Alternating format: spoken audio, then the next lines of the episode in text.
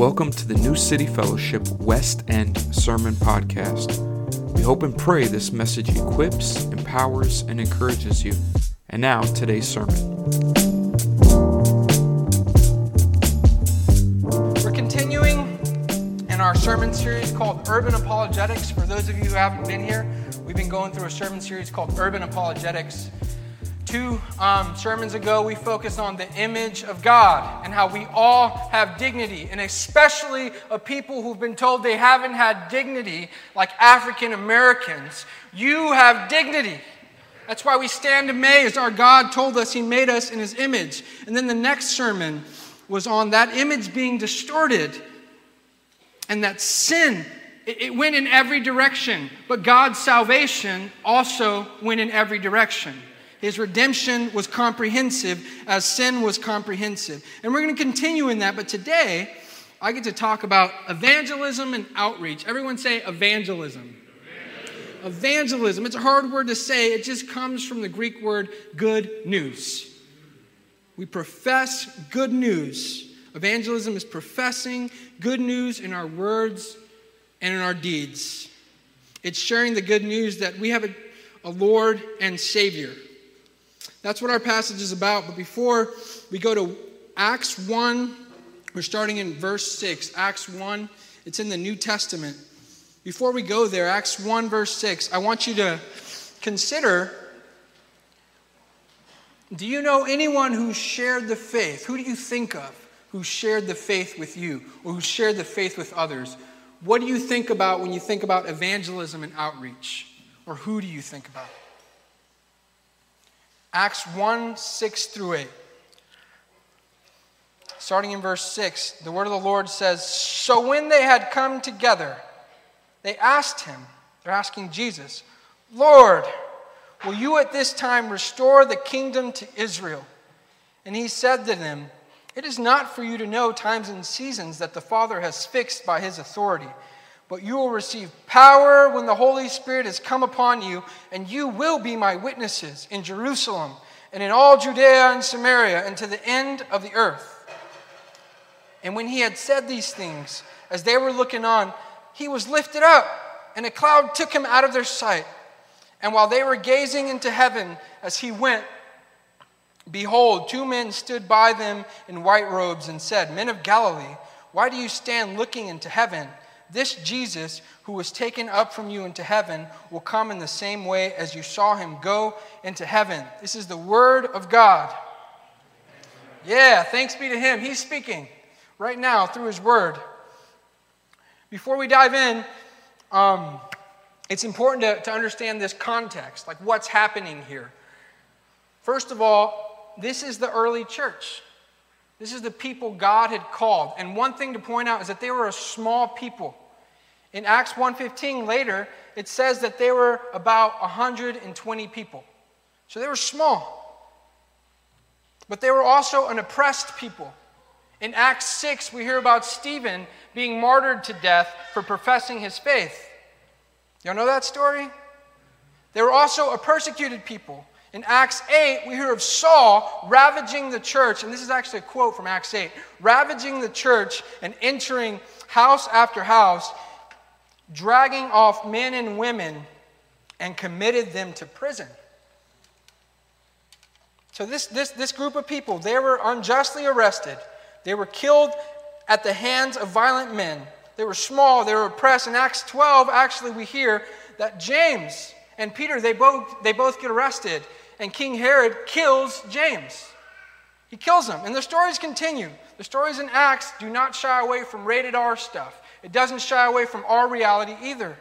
The stories are actually, when you think about this, if you imagine that you're the people receiving this message, you're being told, You will be my witnesses to the end of the earth. But you're a small people.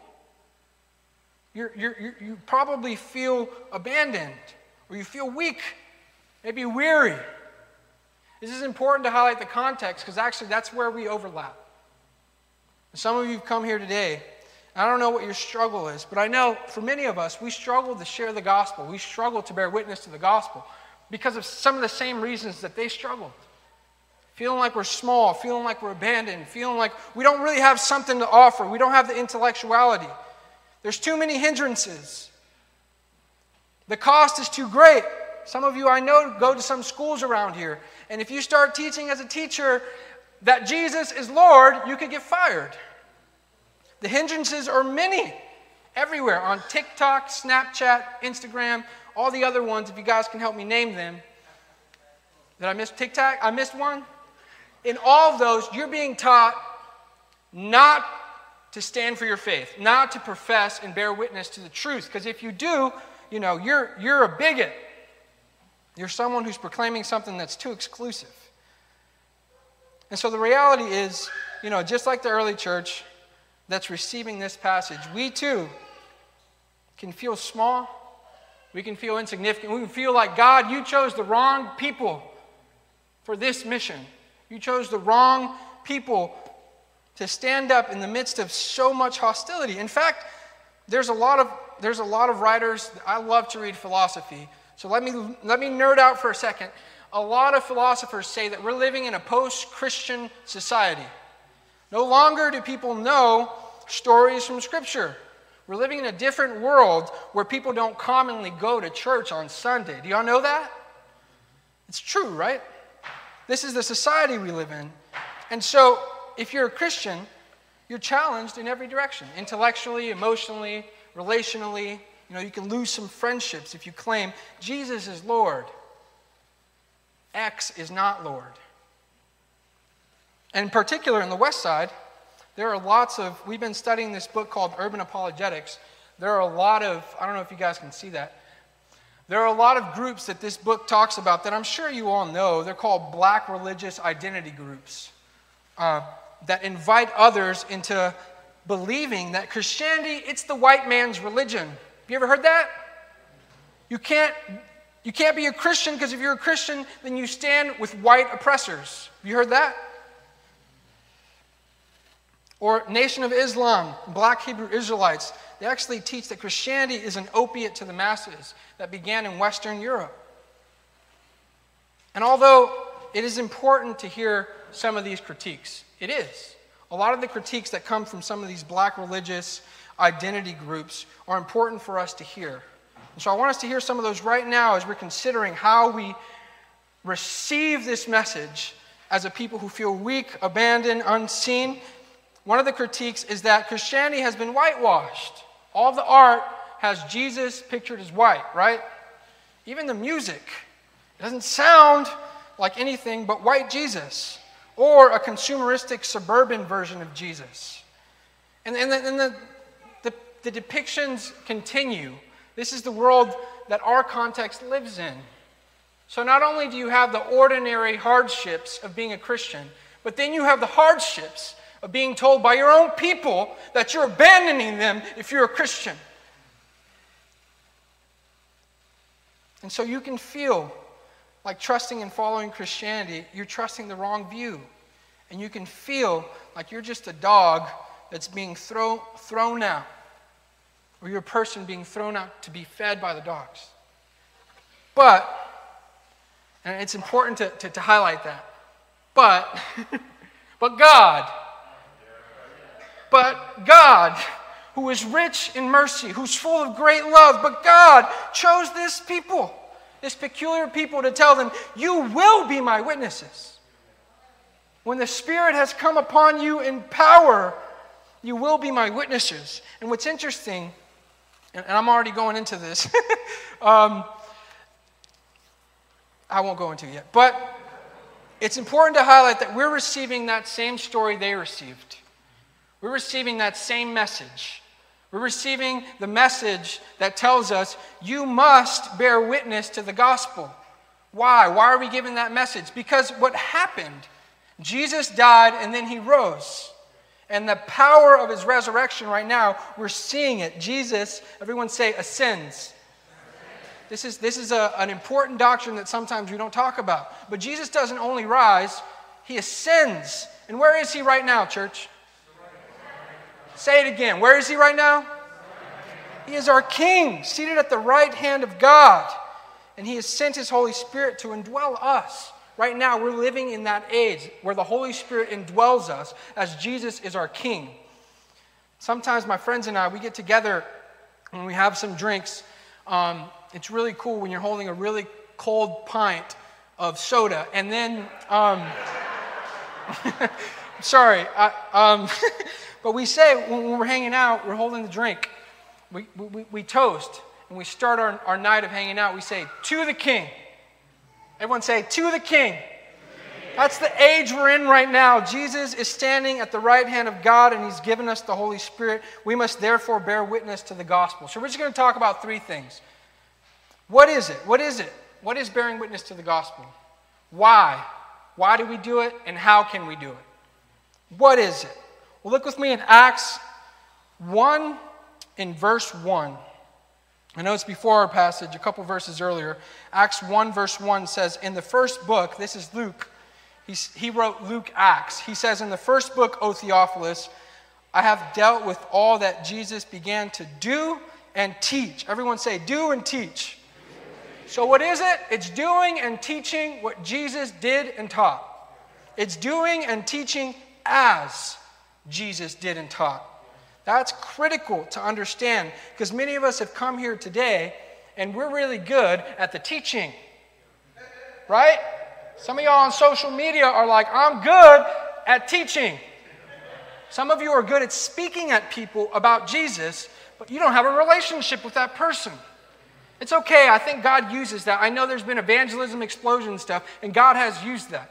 But then on the other hand, some of you come here and you're really good at the doing, but not the teaching. You're like a justice warrior, but never open your mouth to say, Jesus is my Lord. He loves you. He's here. He will come back. Jesus is king now. So, what is it? It's doing and teaching as Jesus did and taught. And another way to think about this, it's, it's walking the talk. Back when I was in Chattanooga, we used to sing this song. I don't know if you guys sing this song. We would say, Walk the talk, you're gonna walk that talk, walk the talk. Y'all know it?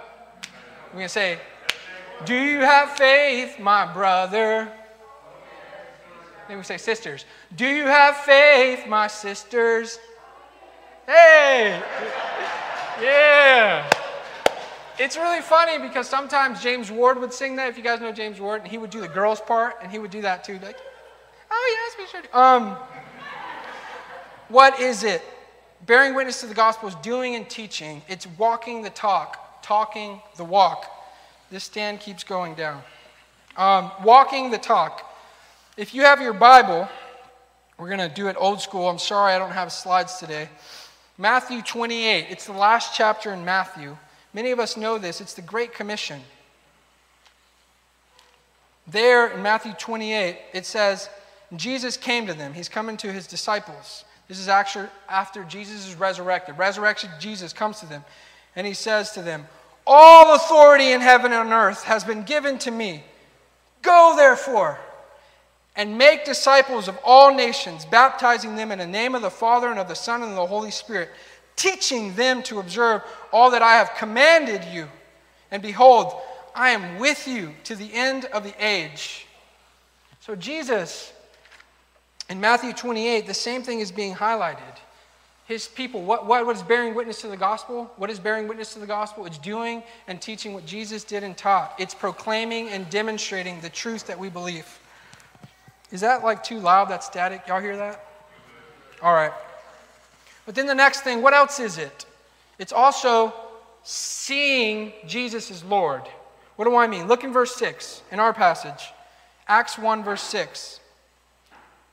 It says, So when they had come together, they asked him, they're asking Jesus, and listen to what they call him Lord. That means master. And then they ask this question, and I want you guys to feel this question. It says, Lord, will you? They're looking at him. Will you at this time restore the kingdom to Israel? Will you at this time restore the kingdom to Israel?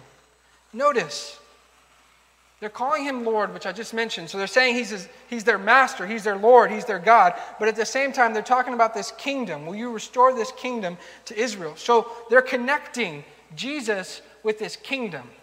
They're saying, You're the one who's going to restore stuff. We're looking to you. Will you at this time do this? Will you do this? And notice that, that, that they're looking towards a kingdom that's not in heaven, but heaven come on earth. Now, that's really important to highlight. It's really important to highlight because sometimes some of us who emphasize the proclaiming, the talking, forget that the talking is meant to be in the flesh. it's meant to be on the ground. It's meant to see people and love them. It's meant to hear people and know them as Jesus did. But then the last thing here, what is it? It's not only doing and teaching as Jesus did and taught and what he did and taught. It's not only seeing Jesus as our Lord, but it's looking to Jesus' return. And this is at the end of our passage. In verse 9, it says, And when he had said these things, as they were looking on, and I want you to think about the story, like imagine it. When Jesus said these things, they were looking on, and he was lifted up, and a cloud took him out of their sight. And that language right there is saying that God's presence is here, and it took him out of their sight. And while they were gazing into heaven as he went, so they're looking up, behold, two men stood by them in white robes. And most theologians think these are angels. When something really crazy happens in the Bible, angels show up. Two men stood by them in white robes, and they said, Men of Galilee, why do you stand looking into heaven? This Jesus who was taken up from you into heaven, he was ascended into heaven and seated at the right hand, he will come in the same way as you saw him go into heaven. And that last part, they're telling the church, this Jesus you saw raised up, who ascended, he's going to come back. Everyone say, he's going to come back. And, and, and what does the Jesus who comes back say to us? What does he say to us, church? You know what he says in Revelation 21? If you're here and you feel weary, if you're here and you feel just like the early church did, like we're the wrong people, you chose the wrong people, listen to what this Jesus says in Revelation 21. It says, John gets this vision and he sees it. In verse 3, he says, And I heard a loud voice from the throne saying, and this is Jesus speaking, Behold, the dwelling place of God is with man. He will dwell with them, and they will be his people, and God himself will be with them as their God. And listen to this if you've come here with tears, he will wipe away every tear from their eyes. Listen to this if you've been bombarded and surrounded by death and wondering what's going to happen, and death shall be no more. Neither shall there be mourning, nor crying, nor pain anymore, for the former things have passed, and new things are coming. He says, and he who is seated on the throne says, Behold, I am making all things new. So, what is bearing witness to the gospel? It's doing and teaching as Jesus taught. It's looking to Jesus as your Lord and trusting yourself to him. But it's also to looking to his return, that he's going to come back. I know you're, you're thinking practically, what is it? But hold on a second. Hold on. We got we to get some theology. We got to get some of the Bible before we say, what is it practically? And I want to read a quick story to illustrate this before we go to the practical. In urban apologetics, there's a, there's a brilliant woman named Tiffany Gill. It's, I'm not hating on the other, the other authors, but this is one of my favorite chapters in the book.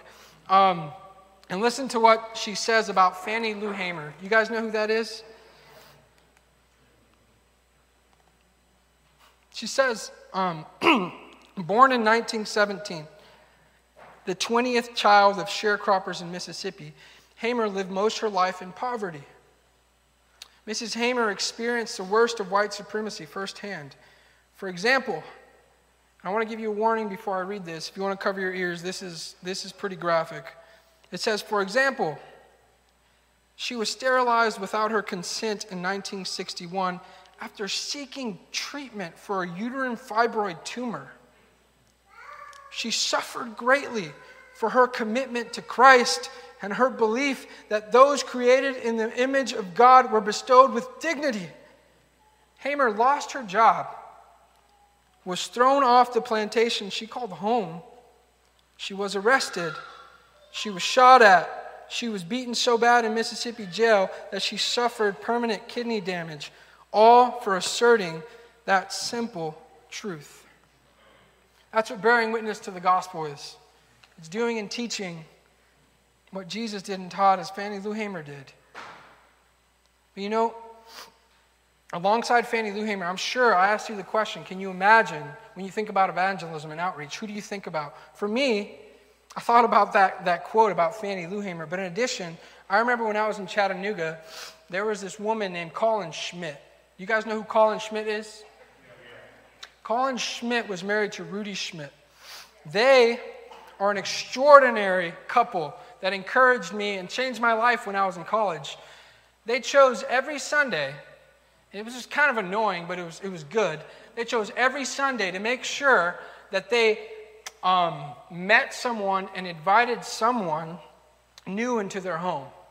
Usually at church, sometimes out of church, wherever it was. And, and, and they did that not just because they wanted to beat them with the Bible, but because they wanted to love and invite them into fellowship. They wanted to, to, to show the people that they met that you are seen and loved. In fact, she fed me one of my favorite meals. She bought the stuff. It's called lomo saltado. Um, it's a Peruvian dish. You guys don't know what that is, do you? Ah! If you buy the meat, I'll make it for you. Invite me over. Um, but we made that at her house, and, and she would have just, just have these, she would be a great host and have all these people over her house um, because she wanted to love them, because she, she was bearing witness to the good news she received, because she wanted to do and teach as Jesus did and taught. She viewed Jesus as her Lord, and she looked to his return, trying to, trying to make heaven on earth now. So now let's get to the practical. I know you're thinking about this. What does it mean to bear witness? You guys aren't thinking about that? Yes, we are? Yeah, I think you're thinking about it. what does it look like practically to bear witness to the gospel? Not only do we have those examples, Fannie Lou Hamer, Rudy, and Colin Schmidt, but um, I've, got, I've got some ideas.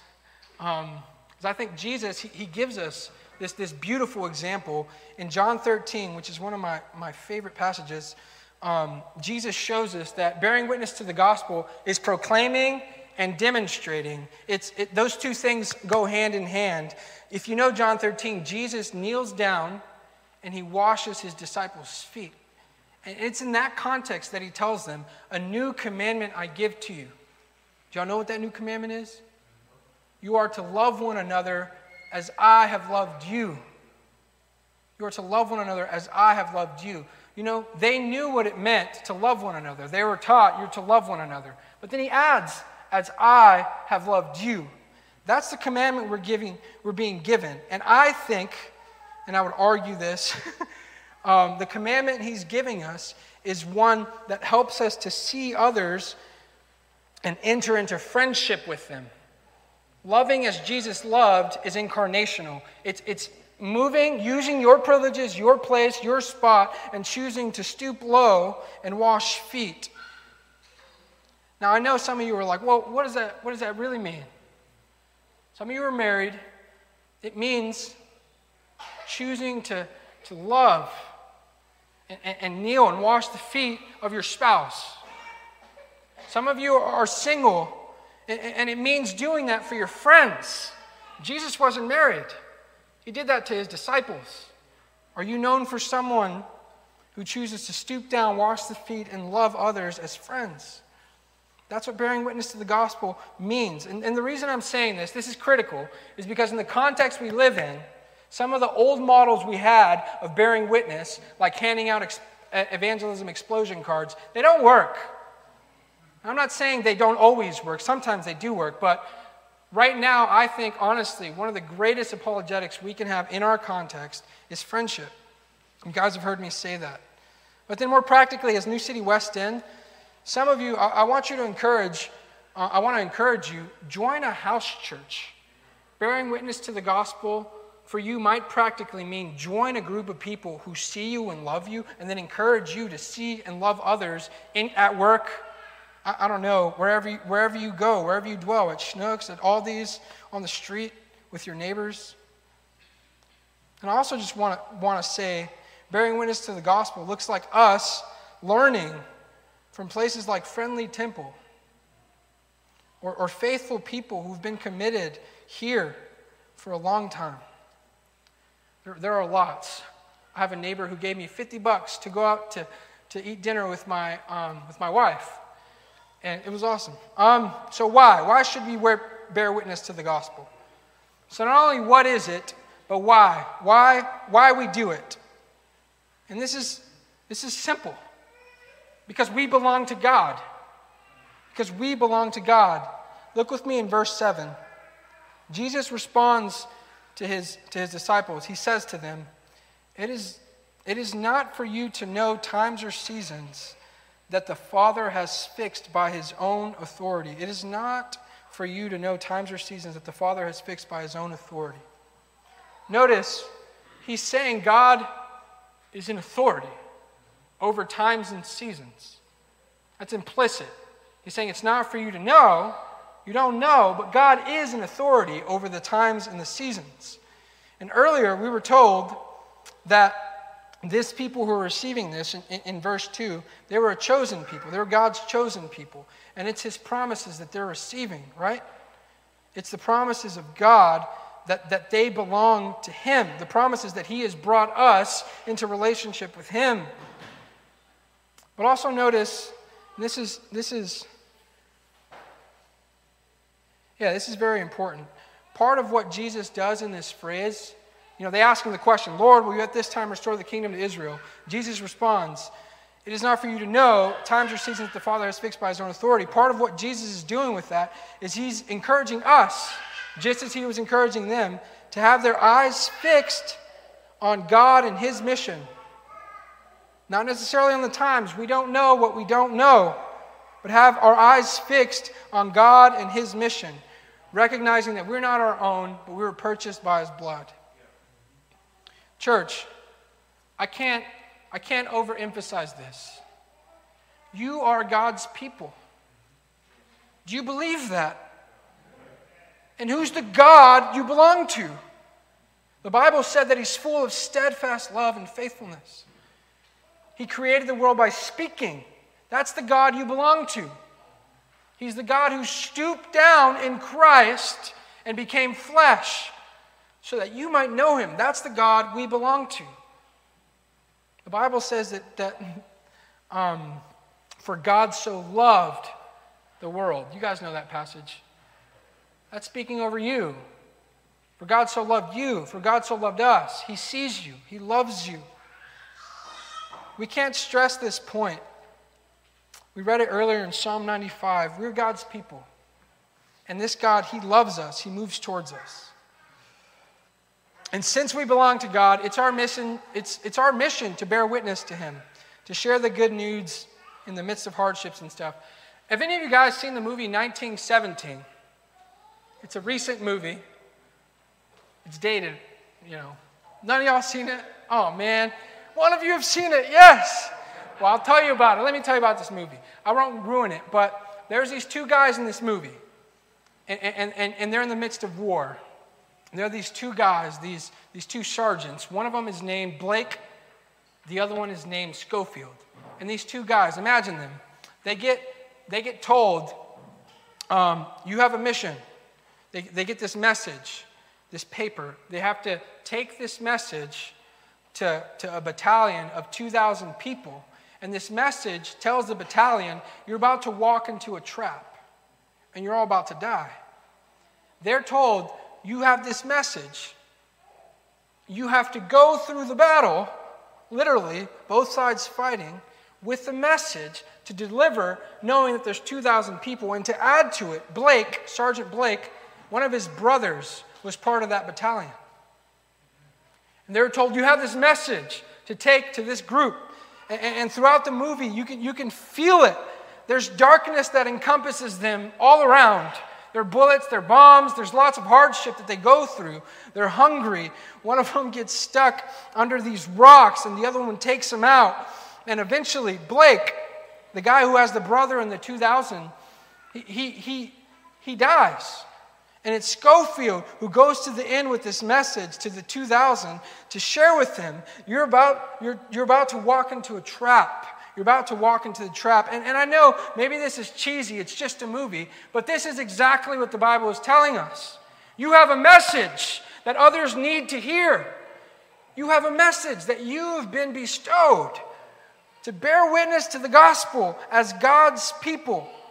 And listen, I know, I know it's difficult for us to think about this, but the church, It's been thrown down to the dogs for centuries, hasn't it? Do you remember the church was enslaved in Egypt, in Israel? But God came and rescued them. Do you remember the church was thrown into rivers to die? But God came and rescued them. The church, for centuries, has been thrown to the dogs. And this is a quote from G.K. Chesterton. But he says, in every case, it was the dog that died, not the church. Church, you are the church this morning, this afternoon.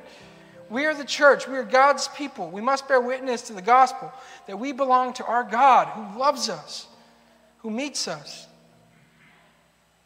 So, what, is, what does that look like practically? We've been reading this book called Surprise the World, and I just want to say, first of all, if you want a copy, we can get it to you. But in that book, it encourages us to live questionable lives, live in such a way to and for our neighbors that, asks, that, that, that causes them to ask questions about why you live how you live. Why are you so patient? Why are you so kind? Why are you so loving? Why are you, why are you presently involved in all this stuff? Live questionable lives practically. I don't know what that means for you. I'm certain you all have friends, you all have coworkers, you all have family members even that the Lord might be tugging at your heart to proclaim and demonstrate, to do and teach the gospel. And practically also, Steve mentioned this earlier, we're having the West Fest Saturday, November 6th. Come, we're, we're being hosts to our community. Come and, and, and, and volunteer, come and enjoy it as hosts. But also, there's a pumpkin patch Saturday, October 30th. Those of you with your gadgets, you can mark those on your calendar. November 6th, Saturday, October 30th. October 30th and then November 6th. So it's two Saturdays back to back. All right, but how? How can we do this? How can we bear witness to the gospel?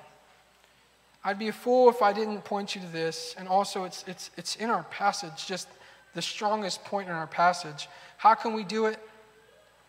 By the power of the Holy Spirit. Verse 8, it says, But you, that's talking to us, his church, you will receive power when the Holy Spirit has come upon you.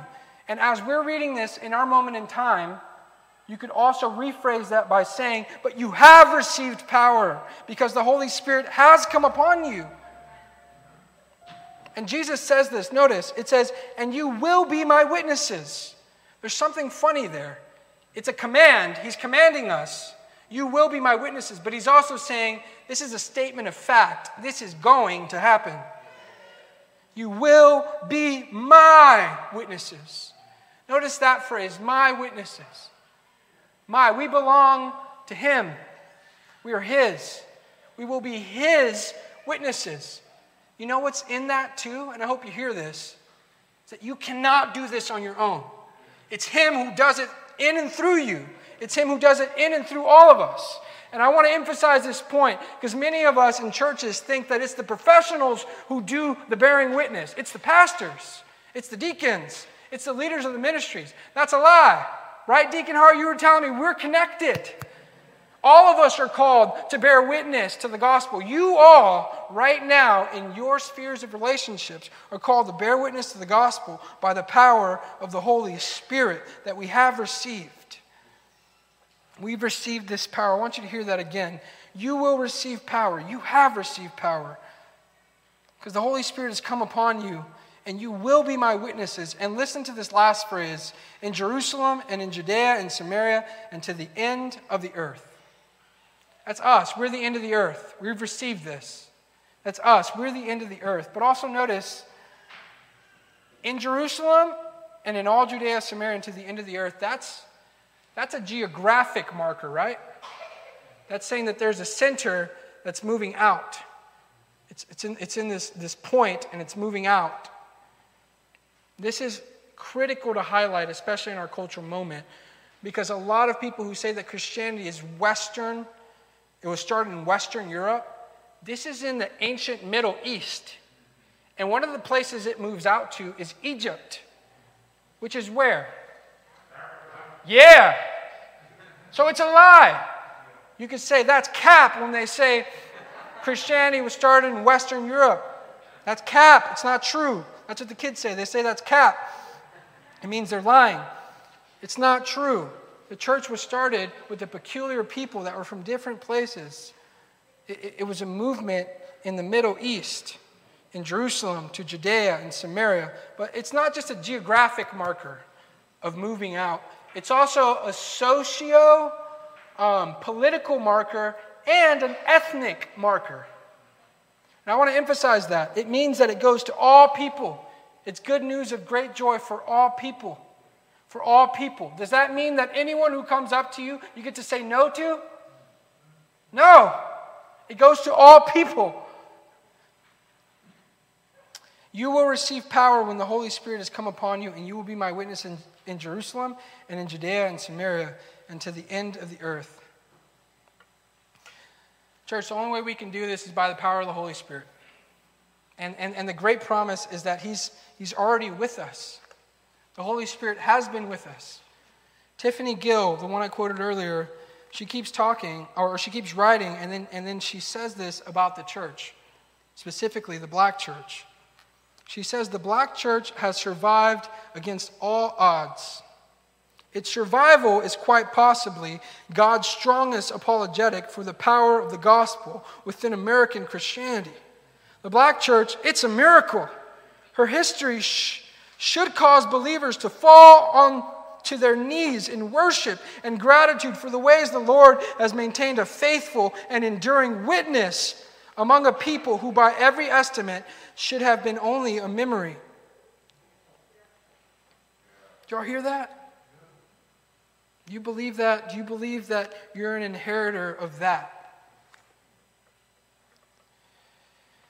I wasn't raised a Christian. I didn't come to know Christ until I was in high school. I was raised in a trailer park, pretty poor. My mom speaks Spanish. She's from Peru. You guys have, have, have heard some of these stories. Um, and she was working three jobs I'm a first generation immigrant. I'm an Argentine Peruvian that was raised in the States. But it, it, it felt like sometimes the church, when it came to evangelize, it would come and just leave, you know, evangelism um, cards and then leave. It would just, it was like a, it was like a drive-by. They would just come and drop off. You guys need Christ, peace out. But then there was Debbie signs and Hernando signs, and I, and I know I've told this to some of you. Um, they came and they built a relationship with my mom, and they loved her. They started to, to help her find one job instead of three. They started helping her drive places instead of taking the bus. They started helping her possibly get a car. They started helping her, um, befriending her, and, and that rubbed off on me. It would take too long to unpack the whole story, but I want you to know that, that God came in that dark moment for me and my family. I, I, was, I was drinking too much for a little kid. I was smoking pot. I was sexually immoral. I was fighting. I was, I, was, I was doing stuff you weren't supposed to do as a little kid. And part of it was because I was reacting out of the abuse that I have experienced. And, and I was lost. But God came. He came through Hernando's signs and Debbie's signs, who bore witness to the gospel. He came through them to show me that God loves me and that the Holy Spirit is here and now with me. Church, we're called to bear witness to the gospel because Jesus has ascended and has given us the Holy Spirit. You know, if you're here right now and you don't know Christ, you know you don't know Christ, maybe you're online. I just, I want to gently nudge you to consider who is the Christ you're rejecting. Is it the one who's revealed himself in Scripture? The one who was an immigrant? The one who was a refugee? The one who was unjustly arrested and unjustly put on trial and unjustly killed? Is that the one you're rejecting? Because that's the one who's came to make himself known to us, the one who stooped down to wash our feet. I encourage you to, to, to consider that question. Are you rejecting the Jesus who's revealed himself in Scripture? And I also want you to encourage, to encourage you to admit that your heart has been longing for something, something more. Admit that your heart has been looking to Jesus. And, and, and then take the next step. I know it might be hard, but believe. Believe that there's mercy offered for you in Christ. And then confess it with your mouth. The Bible says that if we confess with our mouth that Jesus is Lord, we will be saved. So admit, believe, and confess. And I want to say, uh, um, kind of like a warning to millennials, and this is coming from a millennial. I'm 31 years old. So, those of you who are younger than me, this is for you. There's a lot of stuff you see on TikTok, Snapchat, Instagram, Facebook, all the social medias that we eat, that we watch, that we absorb every single day. TV shows, movies that are teaching you who Jesus is. They're showing you who you're supposed to think Jesus is. And they're telling you, you can't trust and follow really that Jesus. And they're telling you, you, you have to deconstruct and dismantle um, your faith because it's, it's a lie, it's not helpful, it's not good, and you're being taught that every day. In fact, um, there's lots of stats that say a lot of millennials are full of anxiety, that suicide numbers are increasing. A lot of millennials don't know what to do when they don't have a gadget with them. I think I read a stat that said we spend 85% of our, of our time awake on social media. That's shocking. It's teaching you something. It's teaching you who Jesus is and who you're like how you're not supposed to profess faith in him. But more, more practically, for those of you who, who are trusting and following Jesus, I just have two things. One, learn to listen to the Holy Spirit. Learn to listen to the Holy Spirit. Go, go in solitude Maybe, maybe hold your hands up and, and pray a psalm. Um, pray, pray God's word over yourself and receive. Some of you need to hear this. Receive. You're great doers, but have you received the power? Have you received the message that you are loved, that you are God's people? Receive from the Holy Spirit the truth that He cries out, Abba, Father, in you. I also say the second thing is learn Christ. This is also in the book we've been reading. Listen to the Holy Spirit, learn Christ. What does that mean? Read and reread the Gospels to see and make sure that you're being made into His image instead of making Him into your image. Read and reread the Gospels. Read and reread the Bible. Do it together. I'm done here. I'm, I'm done. This is the last thing I'm going to say. I think I'm done. I don't know how much time that's been.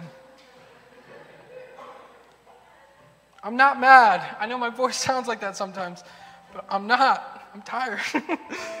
um, church, the only way we can bear witness to the gospel is because the Holy Spirit's the one that anointed Jesus, and He's chosen to anoint us. That same Holy Spirit, the Bible says that Jesus' resurrection was empowered by the Holy Spirit.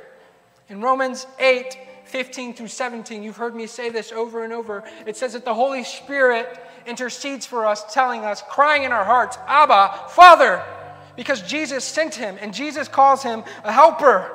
Jesus calls him an advocate who fills us up and dwells in and through us. Because guess what? We cannot bear witness without the Holy Spirit working in and through us. Do you know him? Do you know the Holy Spirit? The, Holy, the person and the work of the Holy Spirit is what made Jesus' ministry possible, and it's the one that has been given to us. You've been endowed with the Holy Spirit. You may think you're too small, too weak, too old, but the Holy Spirit dwells in you, and He will intercede for you. He does, and He will continue to do. The church has been thrown out to the dogs, but in every case, the dog died because the Holy Spirit was with the church. Praise Him, praise the Holy Spirit the Holy Spirit right now with us. Jesus Christ is ascended and seated at the right hand of God, and the Holy Spirit is right now bearing witness with us that the gospel is good news for all people. Let's pray. Thanks for listening, and God bless.